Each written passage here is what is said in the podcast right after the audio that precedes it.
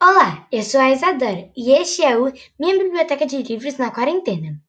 No episódio de hoje, eu resolvi trazer um livro um pouco mais voltado ao público infantil, mas ainda assim contém uma linda mensagem que é para todas as idades. Curiosos para saber qual é este livro? Então, me acompanhe até o final. O nome deste livro é Ah, se eu pudesse dançar, escrito por Tiziana Bendal Brunello e ilustrado por John Bendal Brunello.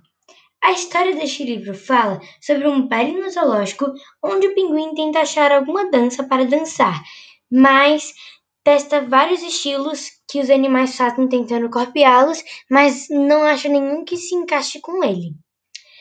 O significado dessa história é que ele mostra que nós precisamos ser um pouco originais e que não temos a necessidade de copiar as pessoas, que não precisamos seguir certos padrões para fazer tudo igual. Nós precisamos inventar um jeito de fazer diferente dos outros.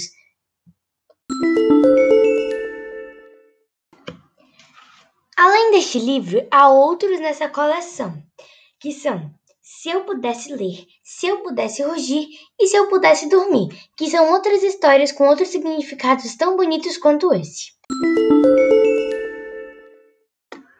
O que será que aconteceu com o pinguim? Será que ele conseguiu achar um estilo de dança que ele se encaixasse?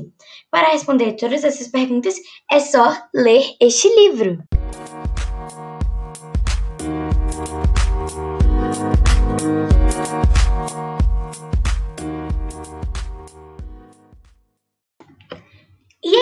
Gostaram dessa indicação de livro? Espero que sim. Lembrando que este canal de podcast está disponível no Spotify e Anchor. É isso, um grande beijo e tchau, tchau!